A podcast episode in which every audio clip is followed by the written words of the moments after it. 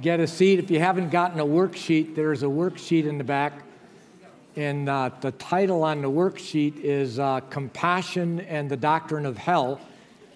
And you said, I thought we were talking about Catholicism, and we'll get there. Um, and I'll describe how that goes. But it's good to be with you tonight. I think the subject that we're going to cover tonight is uh, very important to all of us. If you look at the very first slide, the gospel, Jesus rescued me from eternal death. So I will live my life on earth for him. Actually, the word that we're going to focus a lot tonight on is that word eternal death. What does that mean? And we'll get into that as we go through. Before we head there, let me just give one um, sort of an advertisement to a book, Seeking Allah, Finding Jesus. This obviously does not deal with Roman Catholicism, but it deals with Islam. And actually, that was going to be the topic that I was going to speak on tonight. I'll share why that changed just a little bit. But I would just say this is a very fascinating book. It's a narrative it's a story of a devout Muslim, and within it, you'll discover the heart, tradition, practices of a devout Muslim family. It's a heart wrenching story, but it's a beautiful story. It would help you understand the Islam, the faith of uh, the Muslims. It defines Islamic terms, it showcases Islamic arguments against Christianity, which is very enlightening. It has appendices on the back that demonstrate biblical answer, answers to Islam. It's an easy read, it's a great book. I do have a few of these if you're interested. And if you know what's going on in Syria right now, just understand that this is a civil war between the Sunnis and the Shiites. It is much bigger than Syria, and it's going to impact the entire world. So, knowing about Islam is very, very important, and maybe at some future Sunday night that can be covered. Where we're going to move tonight actually deals with hell. And the reason I came here, and any of you that stays in the media understand that the Pope has made some very interesting statements about hell.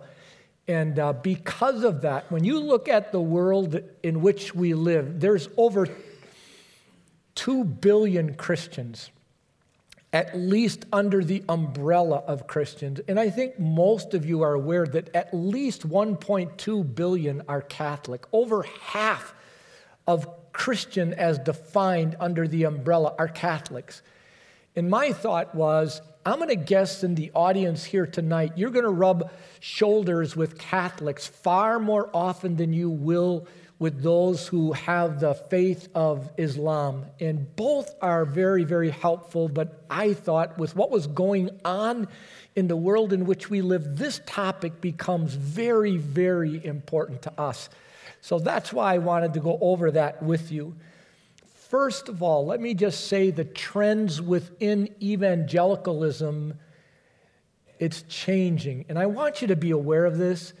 Over the last 20 years, the number of Americans who believe in the fiery down under has dropped from 51 uh, from 71% to 58. Heaven, by contrast, fares much better and among Christians remains an almost universally accepted concept. Now, let me just say if we if that question was just on hell, I understand the percentage. If I was to push that to how many believe in an eternal hell, you would see that percentage much lower than what it is. Because let's be honest, as we consider, underlying these statistics is a conundrum that continues to tug at the conscience of some Christians who find it difficult to reconcile the existence of a just, loving God with the doctrine that dooms billions of people to eternal punishment. Let's be honest with ourselves. This is one of the most difficult doctrines to really understand. And I will say to you, as Brad taught on predestination, I can't get my head around predestination, even though it's well presented. I cannot get my head around this either. But it's certainly being presented in the Word of God and is worth our studying, but many people deal with this. And that'll come out as we go through and understand the concepts here. Everlasting torment. This is Clark Pinnock, who is a very famous um, uh, evangelical scholar, states this Everlasting torment is intolerable from a moral point of view because it makes God into a bloodthirsty monster who maintains an everlasting Auschwitz for victims whom he does not even allow to die, wrote Clark Pinnock. He died 2010. We're not talking about ages ago. We used to use some of this man's books in our studies, but obviously he, within the evangelical community, struggles with the concept of an eternal or everlasting torment. Here's another statement my prediction is that even within conservative evangelical circles, the annihilation view of hell will be the dominant view in 10 to 15 years, says Preston Sprinkle, who co authored the book called Erasing Hell, which is in 2011, debuted as number, as number three on the New York Times bestseller list. I base that on how many well known pastors secretly hold that view. I think we are at a time and a place when there is a growing, um, growing suspicion of adopting tradition for the sake of tradition. Where this man stands, I'm not even sure, but he wrote this book and another book that actually has four views on hell. One is the traditional view that many of us are very familiar with. The other is annihilation. The other is ultimate reconciliation. That at some point, everybody will repent, even after spending time in judgment. There will be a universalism. You say, Do people believe that? Yes. I have a very dear friend who I've spent years with. We've had great, great communication. But in the last years, this is the view that he has adopted. I have gone back and forth with this friend, dialoguing, trying to understand where he's coming, but he is right here as far as universalism. What's interesting as well is purgatory, which we consider a Catholic viewpoint actually is being adopted not with that name, but the idea that yes, hell lasts for a while, but in the end it will purify everyone. Ultimately, everybody will be in paradise. Those concepts are far more popular today than ever. And we need to think through the issue, and it becomes very, very important as we go through. John Stott also believed in the concept of annihilation. John Stott has many great books. He's very famous in evangelicalism. He just passed away briefly, but again, he adopts the whole concept of annihilationism that the souls of the lost are eventually allowed to perish instead of burning throughout eternity in the lake of fire, of a literal. Stott's belief in annihila- annihilationism ran contrary to the beliefs of the Anglican Church and many other mainstream Christian denominations. This is a big point and discussion point within the evangelical church, and that we just want to take a, a look at that. Now, with that, I'd like to move to, to the area of Catholicism so you understand what the Catholic Church teaches. And then I would like to look at a few clips from the Pope and things that are taking place within the world today. The Catechism of the Catholic Church. This came out in the 1990s. This is the official statements of the Catholic Church in all of their doctrine. You can get this at the library, you can buy it any place. If you want to read exactly what Catholics believe, or at least are supposed to believe, I'm not saying all Catholics believe it, but this is the official stand of the Catholic Church. Now, I just looked up as I went through the catechism, and what they do is they number every paragraph in the book. Now, this will give you some Catholic teaching. This is where they're at. The teaching of the church affirms the existence of hell and its eternity. Immediately after death, the souls of those who die in the state of mortal sin descend into hell, where they suffer the punishments of hell, eternal fire. The chief punishment of hell is the eternal separation from God, in whom alone man can possess the life and happiness for which he was created for, for his lot. And so the idea here, the Catholic doctrine is very clear here. I mean, it, it, mortal sin is a serious sin. Their teaching is that if you commit a mortal or serious sin, you say, well, what is that? Well, immorality would be a mortal sin. It used to be a mortal sin if you miss Mass on Sunday. If you would steal a large amount, that clearly is a mortal sin. There would be numbers of things that are labeled mortal sins. And what they teach is if you die after committing a mortal sin, you will be damned in hell. That's the official teaching of the Catholic Church. This was so real to me when I was raised as a young person.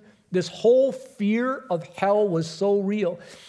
It's for that reason no Catholic in good conscience can tell you, I know for sure that I'm going to heaven. They cannot because they don't know if somehow in the latter part of their life they might be guilty of a mortal sin. They're doomed here. And when I say hell, I'm not talking about purgatory. Purgatory is for those who are not dying in this state but aren't pure enough, they have to go through purgatory. Hell and purgatory are two different places within the Catholic Church. Even the Pope himself could not say, I know for sure that I'm going to heaven, because he would have to fear the very same thing. Now, that becomes so important, and the existence to hell was very real to me as a young person. That's why when the gospel was first shared with me, and my friend said he knew for sure, this is exactly what I thought about. I said, You can't know that for sure because you don't know if you're going to commit a mortal sin. Well, they don't, you know, evangelicals or whatever, they don't believe in a mortal sin. So I was curious about why he was saying. And that's why I went to a priest and I said, Father, I ran into a man that said he knows for sure. Is that possible? He said, I admire the man's faith, but no, it's not possible. Why? They're tied to this doctrine right here. They can't know that for sure. As you go through, God predestines no one to hell for this, again, another paragraph, a willfully turning away from God. A mortal sin is necessary, and persistence in it until the end in the Eucharist, Eucharistic liturgy and in the daily prayers of her faithful. The church implores mercy on God. That would be within the Mass. And uh, as they go through, again, hell is a reality as you go through. When I trusted Christ and I understood that God granted me eternal life, if you've heard my story before, at the end, when I finally see Jesus said, He that believes in me has, present tense, everlasting life. And when I realized that I had everlasting life, I went out into a parking lot and I literally skipped 300 yards all the way to my car with a Bible underneath my arm. But I'll tell you the thoughts that went through my mind I'm never going to hell. I'm never going to hell. And I say that because in the world in which we live, hell is not taught. And therefore, even in the evangelical communities, as I read articles, they said it's almost disappeared since the 1960s. So people do not fear hell. They don't even believe it exists. to me, I believe. So when a man came with the Word of God, you can see how that doctrine actually readied me to hear the Word of God and to take it seriously. This is not a lost doctrine and should be a doctrine that, that we should um, consider.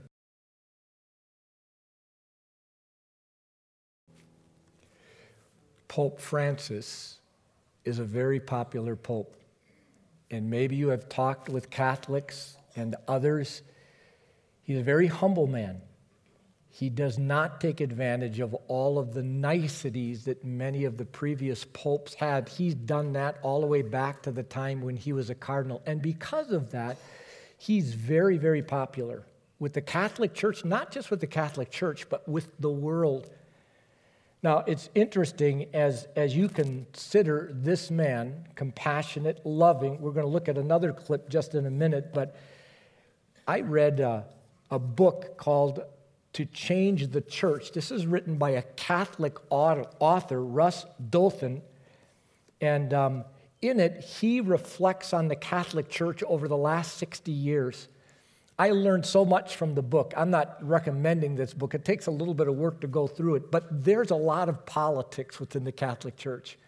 And there's a lot of small groups that vie for power. There's conservative groups, there's more progressive groups that are trying to gain power in the Catholic Church. And as you get to the College of Cardinals, it becomes important because the cardinals are going to select the next pope. So, as that happens, that whole process happens, what happens is you have different groups vying together, then they align themselves. You have progressives, you have those that are conservative. When this man came, because they didn't know a lot of his views, they weren't sure where he was going to come down. But as it plays out, he's far more progressive than he is conservative in the area of doctrine. And yet he's tied to the catechism. But what is interesting in what's going on, and if you pay attention even to, to when he makes statements, they're very ambiguous. They can be interpreted from either side. He does that on purpose because he's progressive in his thoughts and he wants to move the church more towards compassion. Even in the area of homosexuality, he will make ambiguous statements. So he doesn't leave the doctrine of the church, but he also wants to reach out because compassion is his strong card. He wants to play that, and he feels like the tenor of the Catholic Church has not been that. Now, keeping that in mind, let me just share several things that have happened very recently with the Pope. First of all, he had an interview with a, um, a journalist, Eugenio Scalfari, who is an Italian journalist, 93 years old. He writes for the La Repubblica. And this is what he records he records the Pope talking about people. They are not punished. Those who repent obtain God's forgiveness and take their place among the ranks of those who are who contemplate him. But those who do not repent and cannot be forgiven disappear. A hell doesn't exist.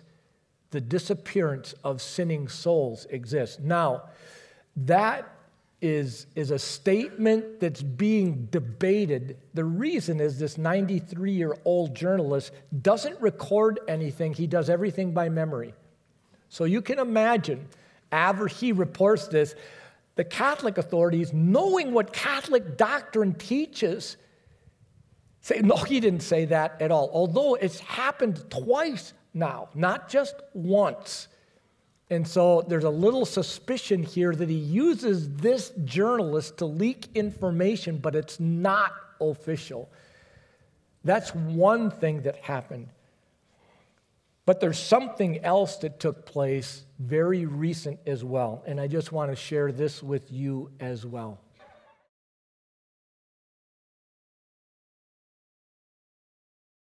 Did you follow his answers that he gave as he goes through? Even you could hear the words in, well, Spanish or Italian, ateo, an atheist. That's the whole idea. And yet, he gave comfort to this little one. That was a difficult position to be placed in when a little boy comes with his father who has passed away. How do you answer? And yet, I think you see within the answers that were given, this man truly does have what the world would define as compassion. But was his answer according to the Word of God? Was his answer even according to Catholic doctrine? In neither place it was. So, do I think that there, there's going to be confusion within the Catholic Church? Yes, yes, I do. A lot in the coming days as you listen to answers similar to this. Just on a side note, how would you have answered this boy if he would have come to you? I do pray that there would be compassion and understanding in trying. I, I, thought through this just a little bit. What would I have said? I, I think I mainly would have gone, Did your father know about Jesus? That would be one question you could ask. And clearly, if he had all four of his sons baptized, he certainly had to be familiar with the name of Jesus. Then I think I would have laid down sort of a simple plan if he understood what Jesus did and he put his trust in that, he would be saved just like anybody else. And still, you don't know what a man does in his heart, whether he ever had a clear understanding of that, we don't know you could give some comfort there in not knowing what goes on in a person's heart. But to give blanket comfort like that with not addressing doctrinal, is that really an answer in compassion? That's the question that we have to ask. I, it just really doesn't come out that way. I would just like for a few minutes as we go through to consider this whole idea of the eternality of eternal life and the eternality of eternal death biblically.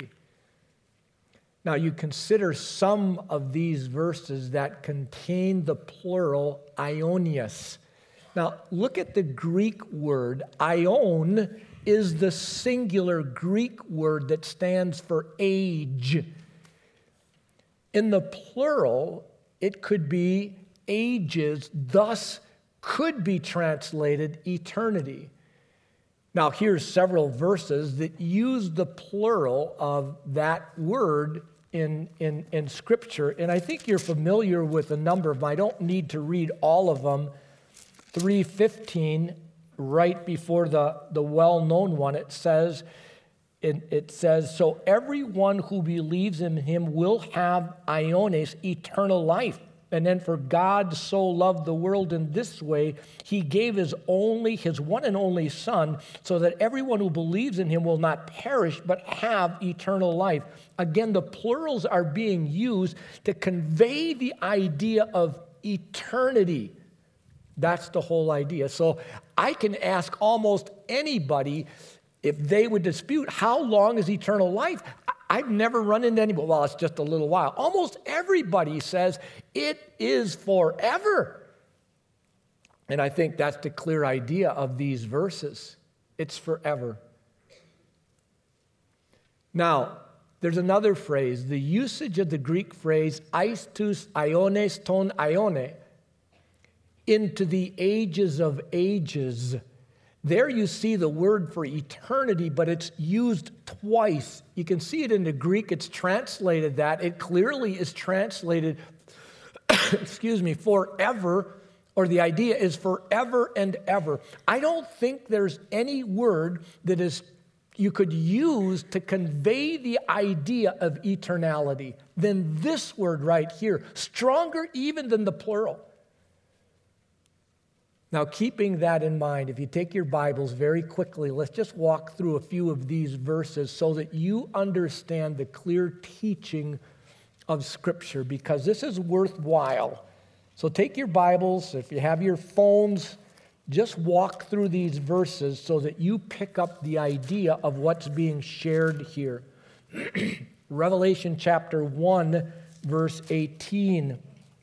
As you look at that verse in the book of Revelation, it says this that it says in verse 17, leading into 18, Don't be afraid, I am the first and the last, and the living one. I was dead, but look, I am alive. Now, here's the phrase forever and ever. And I hold the keys of death and Hades. Who is it speaking about? Jesus Christ. So, how long will Jesus Christ exist? Forever and ever. No end. That's clear. It's strong, isn't it? Okay, look at the next one Revelation 4 9.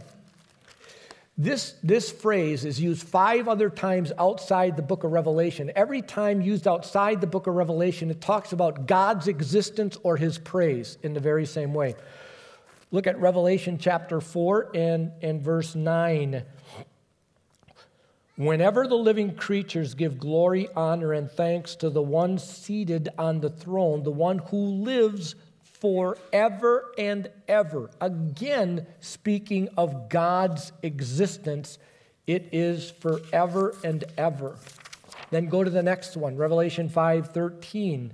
As you walk through the book of Revelation and this phrase, I heard every creature in heaven and on earth, under earth, on the sea, and everything in them, saying, Blessing and honor and glory and dominion to the one seated on the throne and to the Lamb. What is it? Forever and ever. Again, the strongest construction in the Greek to speak about forever. Again, praises to God forever. Then look at um, Revelation chapter 7, verse 12. Again, we run into the very same thing. Um, there it says, saying, Amen, blessing and glory and wisdom and thanksgiving and honor and power and strength be to our God forever and ever. Revelation 10, verse 6. It's worth looking at your scriptures so it's so clear to you. Verse 6 he swore on oath by the one who lives forever and ever, who created heaven and earth. But again, talking about the existence of God forever and ever. Revelation chapter 11, verse 15. These are all the occurrence of this phrase. The seventh angel blew his trumpet, and there were loud voices in heaven saying, The kingdom of the world has become the kingdom of our Lord and his Messiah, and he will reign for how long? Ever and ever. Any question on defining this word with the existence of God and praises? There is no question here, is there? Then go to Revelation chapter um, 15. Let me see. No, I'm sorry. Go to 14, verse 11. Then it says this the ones that receive the mark of the beast and the smoke of their torment will go up what? Forever and ever. There is no rest, day or night, for those who worship the beast and his image, or anyone who receives the mark in his name. If you're going to be consistent, what would you have to say? How long will the torment last? This is a very difficult doctrine. We're just trying to understand and be consistent with Scripture. Revelation 15 7, it says this One of the four living creatures gave seven angels seven golden bowls filled with the wrath of God, who lives forever and ever, talking about the existence of God. Revelation chapter 20, verse 10. This speaking about the devil who deceived them was thrown into the lake of fire and sulfur, where the beast and the false prophet are. And they will be tormented day and night forever and ever. Then you have Revelation 20, verses 11 down through 15, and it 15 says, And anyone who is found was not found written in the Lamb's in the book of life was thrown into the lake of fire. How long will that last? It seems that the scriptures are clear as you go through each of these occurrences of this word. Even a quick glance at the study of Revelation 19 20, 20 verse 4, the verses we looked at within the context reveals that the false Christ and the false prophet had been in this place of judgment for a thousand years before Satan himself arrived. We're not talking about annihilation here, folks. That's not what's being taught in Scripture. Here's a very simple verse in Matthew chapter 25, verse 6.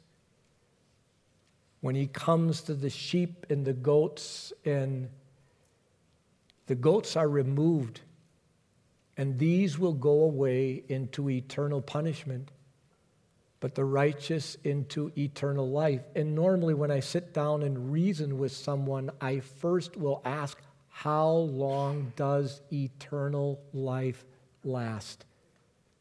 Everybody says forever. Then, if you're going to be consistent even within this verse, how long does the punishment last? Forever. Eternal. It's the very same Greek word used in the very verse.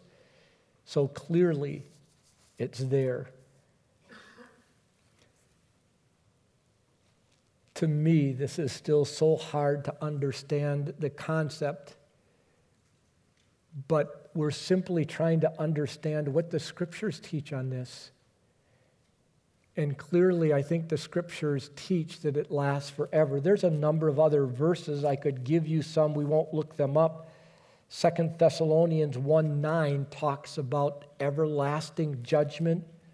Mark chapter 9, verses 43 to 48 speak against annihilation because it talks about where the fire is not quenched, the worm doesn't die. All of that is there. Matthew 13 says they will be thrown into the blazing furnace where there will be weeping and gnashing of teeth. Why does God include that truth here for us to look at. Because, you know, as I think about that, I still can't make sense. This is something Brad gave us last year. When we are perplexed, it is not time to despair, but to worship and to be reminded that we are not God. As, as I think about the doctrine, like when I think about evangelism, why do we evangelize? Number one, because God commands us to evangelize. That's the first reason. He said, Go make disciples, go in all the world and preach the gospel. So that's why we do that. Secondly, I think to me, I love to see the fruit. It gives me great joy as I look in an audience, and maybe if I've had the opportunity to work and to encourage someone, to watch them praising God brings great delight to me to see a heart changed, worshiping God in truth. What a joy to watch that, isn't it? That's why we evangelize. But this part enters into Hebrews says it is a fearful thing to fall into the hands of a living God.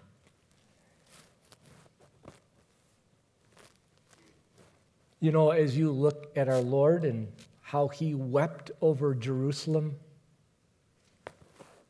when you look at the Apostle Paul, that says that he states that I have an intense sorrow and continual anguish in my heart. For I could wish, I could almost wish, wish to be cursed and cut off from the Messiah for the benefit of my brothers. I remember as I had a um, professor in Bible college. He was a great evangelist. I looked up to him so much, filled with the Spirit of God, and he would say, If you ever lose, your love for people, would you sit down and read Revelation chapter 20, verses 11 through 15? Those are hard verses, folks. And I think another reason why we evangelize is because we know that judgment is on the horizon. We just don't talk about it a lot. I have to admit, even in evangelizing people, a lot of times I don't bring up hell very often. I'm mainly far more positive. I sometimes stay away, but there's times to bring this up. It clearly can be used by God to help people understand the seriousness of this whole thing. I uh, was thinking through the character of God. Why does hell exist? And I still struggle with it. I remember there's a passage in the book of Ephesians that talks about God's intense love for us. And it says there, Paul prayed that, that we would be strengthened in the inner man by the Holy Spirit. And then he said this that Christ would be rooted in our lives, but that we may be able to comprehend the entire, the depth, the height, the depth, the length, the width of the love of God, which says to me, we talk about the love of God, but I really wonder how many of us do not understand the intensity of His love. I think it's beyond anything we can even imagine. And we will see that throughout eternity. We will learn. But even now, I think God would desire for us to understand the intensity of His love, His character.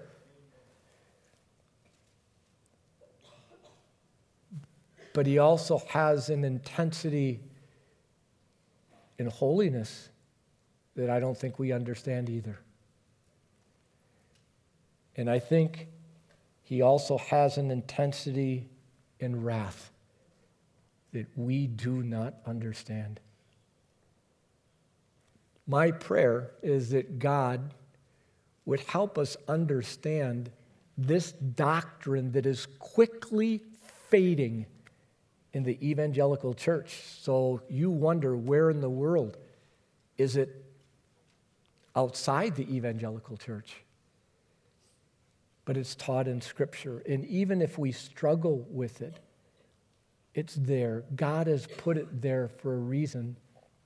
And I pray that it would give us great desire to share and understand the seriousness of our life. I just wrote this. It says, The world applauds compassion over doctrine. So people like the Pope the world is going to celebrate, especially if he steps away from whether it be a doctrine about the eternality of hell or if it be the doctrine of homosexuality. They would applaud because his compassion to the world is strong. This is what a leader should look like. And yet, God celebrates those who quietly proclaim truth with compassion. I don't know if our message will be popular, and I know the idea of hell is certainly not a popular idea. But who spoke about hell more than any other person in Scripture? I think all of us understand Jesus spoke about this doctrine more than any other person in Scripture. And certainly there was a warning there as well. I pray, I know it's a heavy teaching. I know it is. There's times, though, we have to go over and pray that we would believe the doctrines of Scripture and with new compassion proclaim truth to people and warn people of what is in front of us. It's hard to think of this and then you think of people. That's why I think Paul said that his heart was filled with intense sorrow and great pain as he looked at his Jewish brethren, so many of them who didn't receive the truth. I pray that God gives us a balance here because God intends for us to love life, to enjoy life, and yet at the same time, not to forget the doctrines that are here. So I just want to pray that God would give us the balance, that we would be a church that proclaims truth with compassion, with joy, knowing God and the great. I mean, I, thinking about eternal life that never ends, my mind can't get around that either. I rejoice in that. On the other side, it's hard for me to think of the opposite of that, and I pray with great compassion we might warn people. So let me just close us with a word of prayer tonight as we think through these things. Father, we pause before you tonight, and I simply wanted to be true to your word. And I thank you for the church here and for how you have worked and changed the lives of numbers of people. And I pray that that passion would remain and grow even stronger Father, give us the right balance to enjoy your presence, enjoy your fellowship, the salvation that is ours. But Father, don't let us forget that there's another side to this. And you've made it known, Father, with love.